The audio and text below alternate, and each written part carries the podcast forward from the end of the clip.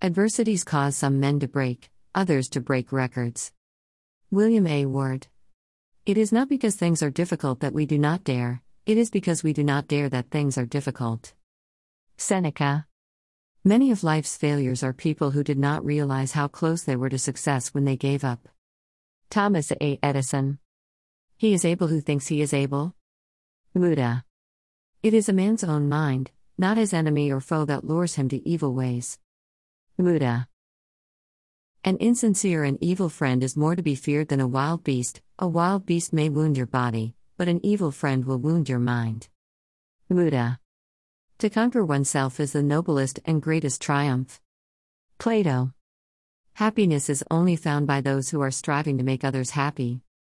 Anonymous. Doing nothing is the most tiresome thing in the world because it is impossible to quit and take a rest. Anonymous. You have to pay twice for cigarettes, once when you get them, and again when they get you. Anonymous.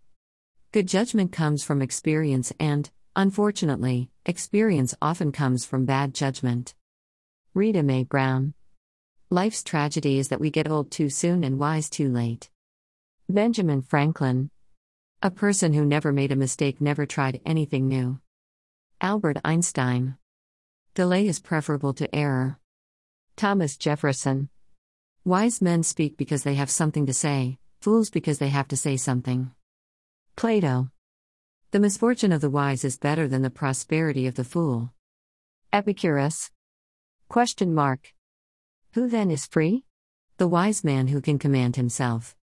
Horace. Dot. I love life because what more is there? Anthony Hopkins. My formula for living is quite simple. I get up in the morning and I go to bed at night. In between, I occupy myself as best I can. Cary Grant. Dot.